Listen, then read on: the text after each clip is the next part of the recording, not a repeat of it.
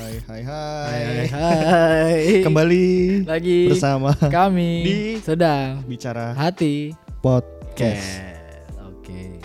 Karena belum ada intronya jadi eh, Kita, belum sempat sorting emailnya yang masuk. Iya, ya. belum sempat. Banyak banget ya kayaknya Kayak- yang masuk. Kayaknya banyak banget yang masuk gitu, sampai penuh Gmail gue katanya gitu. Sampai penuh itu di drive-nya ya. G drive-nya nggak bisa masuk masukin foto lagi tuh kan gara-gara email email kalian. Aduh. Ah, kita kali ini melanjutkan podcast bukan melanjutkan baru ya ini ya. Masih ya relate dikit lah sama yang kemarin. Oke, tentang kehidupan. Nah, ini lebih general sih kalau yang Lebih general ya. Dan kebetulan kita ada special request dari salah satu pendengar Bros and Sisters. Oh, kali ini Sisters ya. Yang Uh-uh. tidak bisa dis- tidak mau disebutkan namanya. Hamba Allah, hamba Allah. Jadi dia Princess katanya. apa? Princess. Princess. Apa sih princess atau prin princess? Iya, princess lah. Gitu Iya, Gue nggak tahu caranya. Prin incest. princess. Oke, dia nge-request beberapa nih ya. Nanti mungkin akan kita Benar. Apa? akan kita bahas ya.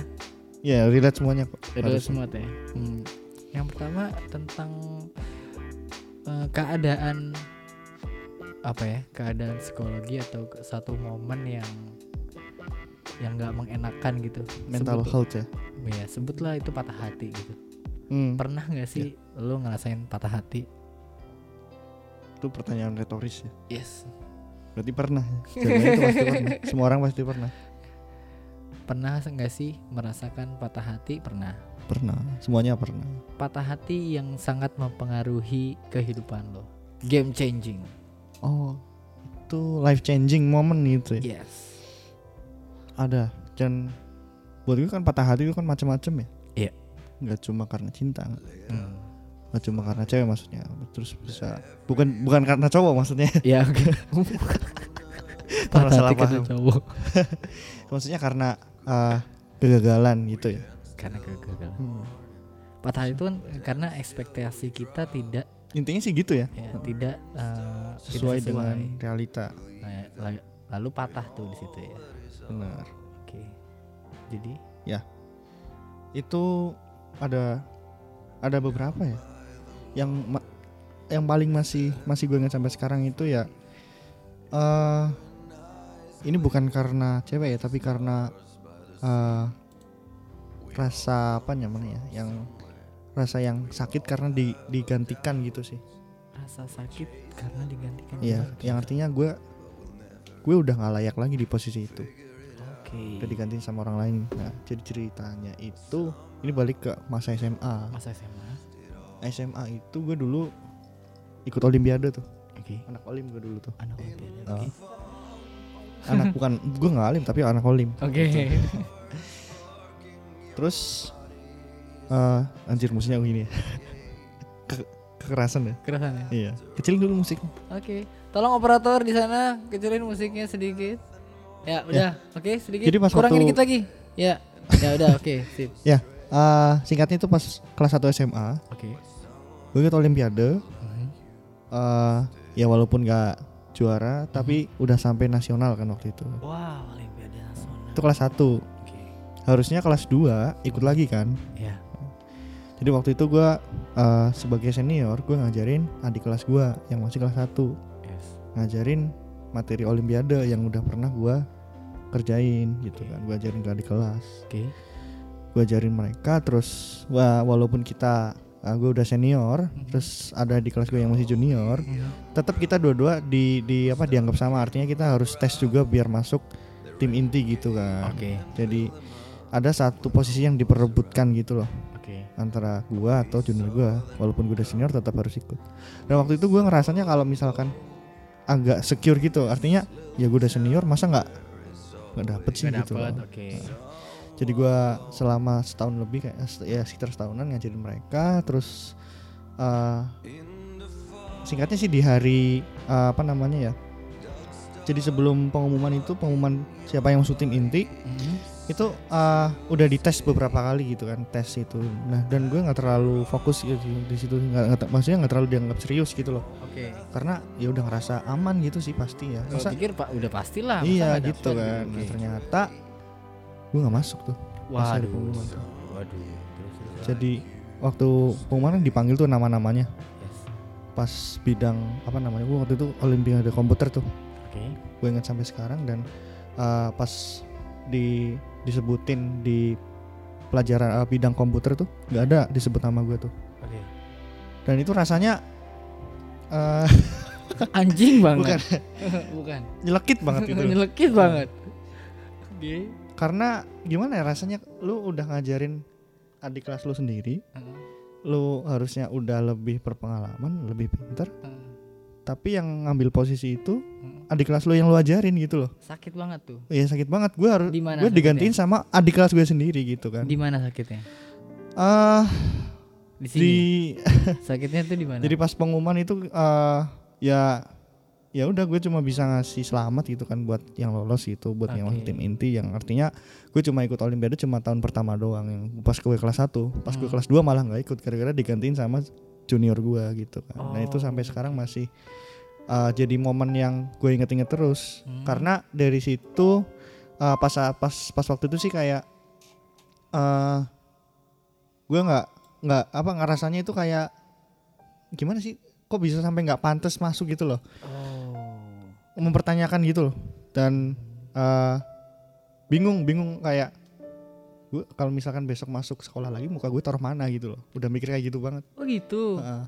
karena waktu itu eh kita eh, udah latihan kan artinya udah nggak masuk kelas berkali-kali buat persiapan olimpiade dan ternyata gue nggak masuk tim olimpiade artinya gue harus balik ke kelas lagi Oke. dan ketemu teman-teman gue terus misalkan kalau mereka nanya kok kamu nggak ikut olim lagi sih? gitu. Hah?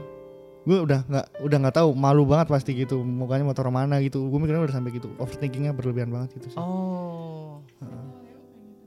Oh, kayaknya Ah, Leo kayak gitu. Eh, waktu itu ada ada satu temen yang sama nasibnya. Mm. dan dia satu-satunya orang yang ngehibur sih pas gue jadi pas pengumuman itu Mm. gue down banget tuh Mm. down banget pas jalan balik ke kosan ada yang ada yang nyemangatin gitu ya ngehibur gitu karena sama-sama senasib kali ya Mhm.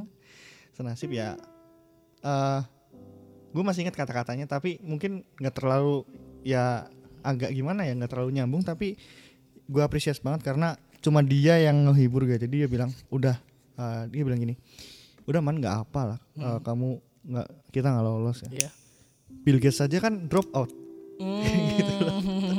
dia bawa bawa cerita itu Oke. ya walaupun nggak terlalu relate tapi ya udah kayak eh appreciate banget lah karena udah udah datang hibur gitu loh terus sampai kosan emang gua sedih banget jadi pas abis diumumin sampai pulang ke kosan gue nahan gitu loh Oke. di kosan baru wah nggak karuan lah Jadi hal-hal yang paling ditakutkan dari patah hati itu saat itu tuh apa sih? Hal yang paling beratnya tuh apa? hal yang paling beratnya itu eh, beban pas nanti ketemu orang lain gitu Beban ketika jadi kepercayaan diri. gue nggak percaya diri lagi gitu kan Benar-benar banget tuh. Soalnya ini dilansir dari idntimes.com ya. kenapa Patah hati itu ternyata bisa menurunkan kepercayaan diri dan memicu depresi. Ya karena kita kayak mempertanyakan diri kita gitu kayak harga harga menyalahkan juga Benar. dan itu eh, itu kan yang kedua kalinya tuh eh, ini ini yang kedua, ada pernah pas SMP tuh Ya. Eh, pas SMP gue mau masuk SMA yang semi militer Oke. tahu nggak nggak tahu Polisi. bukan Semi militer Nggak, kan? SMA Bukan kan? SMA Taruna Taruna-tarunaan gitu ya. Taruna Nusantara dulu gue daftar di situ Oke. Nah, daftar di situ eh dengan background gua dulu di SMP lumayan lumayan apa ya? Ya lumayan berprestasi di akademik. Ya. Gue pikir juga gue bakal lolos tes tulis dong. Kayak ya eh sehari-hari udah biasa gitu loh kayak gue juga ikut lomba cerdas cermat dulu pas SMP gitu kan berarti kalau ya tes tertulis ya udah biasa lah pelajaran-pelajaran gitu Ternyata. cuma ternyata tes tertulis itu tes pertama kan Hmm. habis tes tertulis ada fisik wawancara segala macem Hmm. nah tes tertulis pun gue nggak lolos Waduh. waktu itu. Padahal gue udah sampai ikut lomba cerdas cermat, ikut olim juga pas SMP, Iya. tapi sampai nggak lolos. Dan itu patah hati. Patah hati, gue ngerasa kok goblok banget gue ya gitu. Kayak gue ngerasa waktu itu jadi manusia paling bodoh kayaknya deh. Oh gitu. Iya gimana coba bayangin lu udah olim, lu udah lomba cerdas cermat, lu misalkan eh, eh, apa namanya top rank di kelas gitu ya. Top rank. Heeh. kok lu nggak bisa bisanya nggak lolos tes tertulis gitu loh. Padahal itu tahap pertama. Yang lain mungkin eh, nggak se nggak se apa namanya achievementnya nggak sebanyak lu tapi lo bisa lolos. Oke. Itu salah Nah, di mana gitu salahnya gitu kan? Kalau ku- kurang beramal itu berarti salahnya. iya. kurang bertakwa. Nah, kalau keadaan fisiknya ada nggak sih yang dirasakan ketika patah hati gitu? eh kerasa banget di hari-hari hari-hari itu ya hari-hari eh, hari-hari pas habis patah hatinya itu sih kayak nggak nggak mau ngapa-ngapain gitu Oh itu kan nggak. karena ada psikologinya dong. Oh, iya, depresi. iya. Fisiknya Ini ya? Fisiknya kayak sesak-sesak nafas. oh Ini soalnya kalau gue sendiri misalnya patah hati, gue sesak nafas loh. hmm, lemes itu apa Lemes itu Fisik. berarti kalau menurut menurut IDN Times lagi, Iya. lemes itu eh, namanya shock kardiogenik. Jadi hal ini ditandai dari jantung yang tiba-tiba melemah oke dan tidak dapat memompa cukup darah untuk memenuhi kebutuhan tubuh. Oh jantung ya berarti di Jantung. masalahnya Jadi di jantung Karena melemah, jadi lu lemas jadinya. Mungkin karena itu berarti lemas ya, bukan berdebar malah ya. lemes sih Kalau berdebar tuh ada lagi eh, bisa juga. Jadi patah hati ini macam-macam ya bisa menyebabkan lemes, lemes ya, dan gak ber lemas, letih dan lunglai gitu. Harus minum Vatigon Spirit mungkin, tolong disponsori. Atau bisa juga berdebar kayak gue. Jadinya berdebar jadi kayak eh ya ya udah sesak nafas gitu loh. Bisa loh sesak nafas ternyata. Karena patah hati itu ternyata punya nama ilmiah. Apa nama ilmiahnya? broken heart nggak? Bukan. Oh. Namanya stress induced cardiomyopathy. oh Ternyata itu. kok ribet sih Iya, nama medisnya, nama Ah. ilmiahnya ternyata tuh itu. Itu yang nama Indonesianya apa? nama Indonesianya Nah, nama itu galau galau namanya. Jadi gitu. Jadi bisa me- menyebabkan banyak hal ya untuk patah hati. Nah, untuk patah hati itu jadi eh stress reliefnya ngapain? stress relief yang bikin normal lagi gitu ya Bikin normal lagi. Kan kita tertekan tuh kan, berarti Iya. stres kan? Aku tahu Apa? Bisa dijawab dulu dari Ibu? patah hati Yes. buat ngerelievin Yes. mengenal lebih diri sendiri Waduh, berat sekali mengenal menjauh dari semua semua muanya yang berkaitan dengan masa lalu mengasingkan diri Waduh, serem juga tapi kalau mengasingkan diri. Ya, bisa dicoba nggak apa-apa. Kalau dari Beach Boy gimana? dari Beach Boy gue jadi paham sih fase-fase fase-fase fa- setelah patah hati ya Mhm. setelah ngalamin beberapa kali jadi paham kalau misalkan beberapa kali boy ini pucuk boy Oke. eh pertama sih denial ya Nah, ya. kita tetap nggak terima Tahapan di mana kita nggak enggak nih, harusnya nggak gini nih. ini nggak mungkin nggak mungkin Ini nggak mungkin terjadi. Apa yang terjadi? Kenapa dunia tidak memihak kepadaku? Gitu. iya Iya. denial kan Iya, gitu. Iya. denial capek tuh capek banget fase paling capek Capeknya Kan gimana kayak maksudnya? kita muter-muter di situ aja kita nggak terima terus kayak nyari-nyari apa namanya ya alasan Oke, eh, nyari nyari, jawaban hitam. iya nyari penjelasan Padahal yang make gampang nyari sense kambing hitam di mana-mana ada. Oke, terus abis itu mau disembelih gitu terus ya, kambing hitamnya muncul. nah eh, di fase kayak gitu menurut gua eh, butuh orang lain sih Oke. Karena eh, abis patah hati itu gue pernah secara ilmiah itu kita nggak bisa 100% percaya sama pikiran kita gitu. Jadi Karena masih kacau. Sama Nah, makanya kita butuh orang lain oh. biar ngelurusin gitu atau biar kita eh ya Beri insight baru benar? Oke. karena kita nggak bisa mikir jernih pikiran kita itu nggak terlalu terbuka pas itu Oke. dan eh, itu biasanya kalau lagi secara psikologis ya itu lagi sakit-sakitnya juga sih pasti itu karena itu kayak luka yang baru gitu ya. Dan katanya sih gue baca dari eh, penelitian itu bilang kalau otak kita ngerespon eh, sama antara luka fisik sama luka batin. Itu diresponnya sa- eh, rasa sakit yang sama gitu loh. Oh jadi otak menerjemahkan eh, rasa sakit itu sama sama luka fisik. iya patah hati sama luka fisik itu sama direspon sama otak Jadi Dia cuma emang punya satu respon gitu ya. ya, dianggapnya sama jadi emang rasa sakit kayak gitu walaupun nggak kelihatan gitu kan Oke. kalau misalkan fisik malah lebih kayaknya lebih gampang gitu yang kayak yang kelihatan dan kita ngehindarin nggak nggak ngolek apa ngorek-ngorek lagi gitu kan ya Kalau sakit hati nggak bisa tuh, tetap korek-korek lagi. susah gitu Udah kering makanya. korek-korek lagi Heeh. gitu. Waduh, oke sip. nah terus uh, habis fase denial ya baru uh, terima kan Konsep Hah? menerima. iya Apa denial terus Iya. accepting. eh bukan ntar, kayaknya ada itu deh menyadari dulu sih ah, realize. ya realize habis itu menerima habis itu niklasin gitu kali ya Oke. fase-fasenya gue gue nggak terlalu ingat detailnya tapi intinya sih kayaknya kayak gitu deh Dan ini jangka waktunya berbeda-beda tiap orang ya. ah ya gue baca kalau di eh, jadi kita dapat mengambil hikmah dari momen patah hati itu paling cepat tiga bulan setelah patah hati Paling cepet tiga bulan. Iya. Menurut eh, beberapa sampel ya. iya Berarti paling ya. cepet dan biasa biasanya jauh lebih dari, lebih lama dari itu gitu loh Oke. gue aja kalau misalkan eh, patah hati itu kayak setahunan sih baru bisa ngambil hikmahnya gitu sih Setahun. iya Lama juga ya. jadi itu kalau setahun itu udah bener-bener eh, mungkin udah nggak denial lagi udah nerima udah nggak muter-muter lagi pikirannya udah nggak overthinking lagi udah ngiklasin udah dapat pelajarannya Hmm. setahun Oke, dari empat fase tadi Heeh, eh, ujungnya setahun. bener Oke, aku kalau bisa dibilang ujungnya itu paling yang benar patah hati ya. Tadi kan Hmm. kita udah tanya kalau patah hati pernah, tapi yang benar-benar game game changing, life changing Iya. itu Heeh. berapa? Itu dua tahun. dua tahun Dua tahun. Baru tahu. dua tahun buat move on Dua tahun buat menyadari oke gitu. Oke.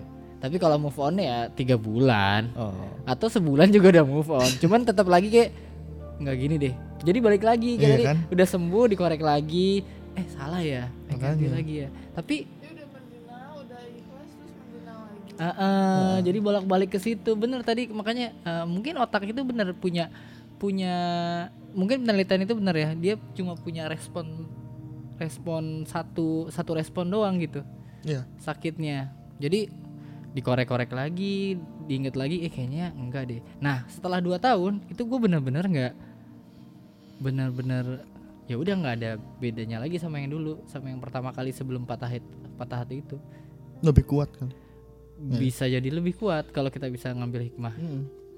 Kadang-kadang kan orang bilang kalau eh, mungkin ada yang bilang kalau eh, ada masalah terus dia ngasih nasihat gitu ya. Ya udah diambil hikmahnya aja gitu kan. Iya. Kalau dia bisa ngambil hikmahnya dia nggak bakal galau juga kali. Iya kan? Iya, iya. Jadi di- ada fase yang kita emang belum bisa ngambil hikmahnya. benar, benar. Kayak di di pikiran itu anjir ya nggak enak banget sih muter-muter doang nggak nggak pernah nemu jawaban gitu. Jadi kan Endless loop ya. endless loop. Jadi kan eh, apa tadi? Eh, pertama denial, terus kita nge-realize, habis itu Nerima. nerima, habis itu baru Ikhlasin ambil gitu ya. ikhlasin yang ambil hikmah ya Ah, berarti. Iya.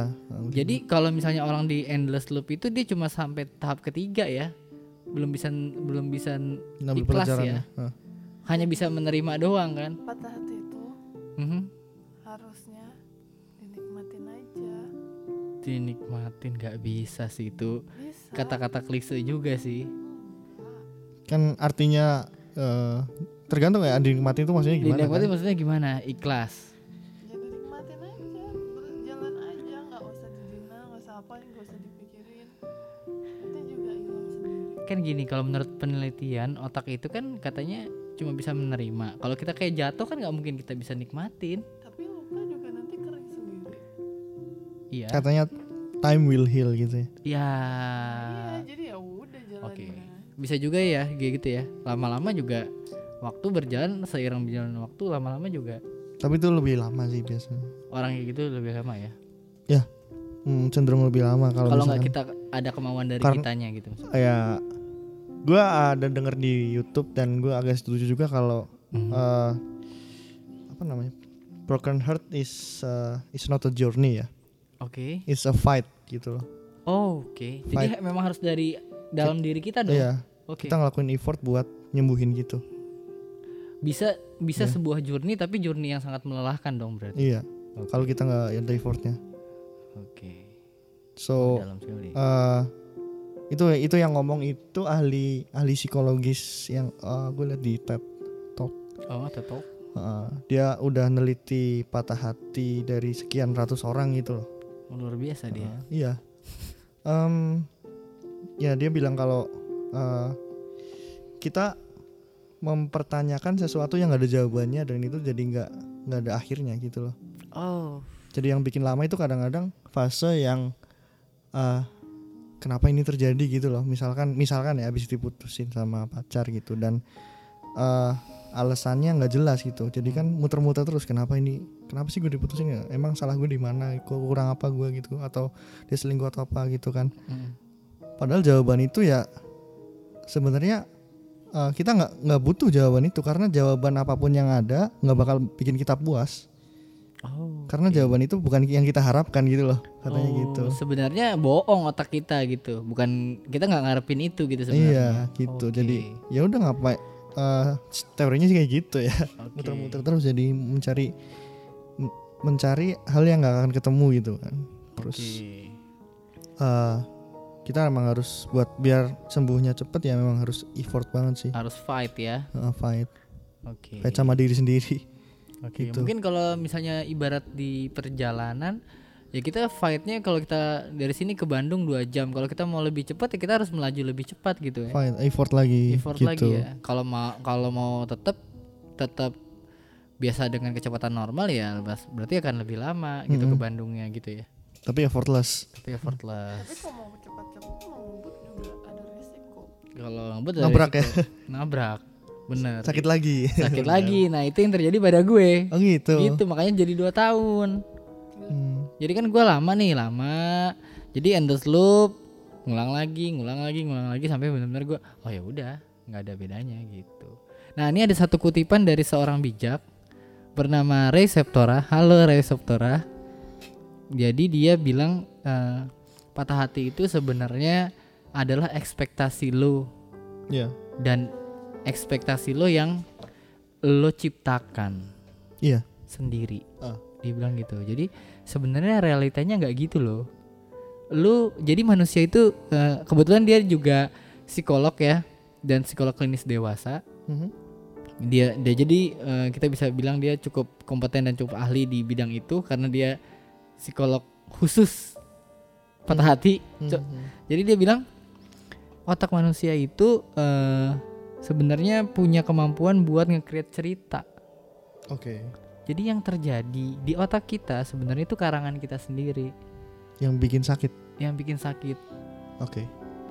Sebenarnya nggak gitu realita yang terjadi. Mungkin kalau yang tadi em, patah hati gini, oh orang-orang bakal giniin gue, orang-orang bakal gituin.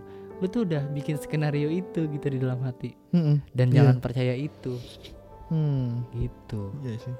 ternyata. Oh jadi ya ya eh, yang ada di pikiran kita karena kita sendiri yang bikin gitu. Iya, jadi ide akan sakit hati tuh ide akan sakit Hmm, hati. Overthinking. overthinking. Berarti eh, kalau dari patah hati itu kesimpulannya adalah ya lo harus fight Dan gue waktu itu eh ini kalau versi gue yang mau nge- ngegambarin apa namanya ya, rasa yang gue gua rasain sakitnya gitu kayak Hmm. eh psikolog psikis psikis itu emang kena banget kan pasti ya Oke. terus itu baru ngaruh ya kan ngaruh-ngaruh ke, ke yang lain Hmm. misal nafsu makan turun Oke. gitu terus nggak ada semangat buat kerja buat hidup gitu nggak ada Hmm. tujuan lagi itu kayak eh gue juga bingung kayak kok kok gue bisa kayak gini gitu kayak gue nggak kenal kenal gue sendiri gitu loh Hmm. dan eh gara-gara yang nggak nafsu itu jadi ngefek lah kayak lemes gitu kurang makan gitu kan gue kan emang gue kan biasanya kan makannya banyak tuh Iya. ya ini kalau gara-gara kemarin pas kayak gitu jadi anjir berapa sendok doang kan masuk gitu kan Oke. jadi gue lebih milih kayak mending sakit tipes atau apa gitu di rawat inap gitu di opnam Hah? paling maksimal seminggu Oke. habis itu bisa senang-senang lagi Hah. sehat kalau yang ini Lama. gue nggak tahu sampai kapan bakal kayak gini terus Oke. berbulan-bulan waktu itu sih tiga bulanan ya gitu kayaknya Oke. yang paling pas parah banget dua bulan habis itu total tiga bulan yang nggak jelas banget hidupnya Hmm. ini tiap dari uh, susah tidur kan Mhm. susah tidur pas bisa tidur pun dua jam kebangun pas bangun itu nggak pas misalkan bangun pagi kerja nggak semangat sama sekali Hmm. di kantor sering bengong gitu terus tiap hari nggak ada nggak ada semangat sama sekali gitu Sampai akhirnya lu baru bisa menerima dan mengambil hikmahnya itu. sampai gue paksain eh ya eh, agak apa ngepaksain dan beruntung ada temen yang bisa ngerti sama bisa apa namanya ya ngingetin gitu kali ya maksudnya kan waktu gue bilang di depan tadi kalau kita butuh orang lain Orang butuh lain. temen yang ya waktu itu kan kita otaknya lagi nggak nggak nggak jalan tuh nggak beres tuh jadi gue sering main ke kosan teman terus Kita harus pinjam otak la- orang lain ya. iya berarti pendapat orang lain ya? pendapat juga orang gitu lain ya. Baik benar-benar. parahnya takutnya kan kalau parah bisa bisa bisa bisa eh, ngelakuin yang aneh-aneh gitu Benar, benar, benar. Gitu. Oke. Yang pertama adalah kita memang harus fight. Yang kedua kita cari teman, bantuan bantuan. Ah. Kita harus mau nggak mau tuh harus cari bantuan ya. iya Udah bener. harus tuh. Oke. dan kalau dapat orang yang datang pas lagi down gitu ya jangan dilupain sih Oh. Jadi, kayak gue bakal datang juga kalau dia butuh bantuan gitu loh Oke. timbal balik Timbal balik. Lu dibantu lu juga bakal bantu pas dia butuh bantuan Lo harus gitu dong. Heeh, Jangan jangan nggak tahu diri ya. loh Oke, kita kembali lagi nanti kita selah dulu. Mungkin akan dipisah dua podcast. Berikutnya kita akan baca ini Hmm, apa request request. Oh. sebelum itu tapi kita dengerin lagu dulu tentang patah hati. Selamat menyaksik me- mendengarkan mendengarkan. I'm going under and this time I feel there's no one to save me. This all or nothing really got a way of driving me crazy.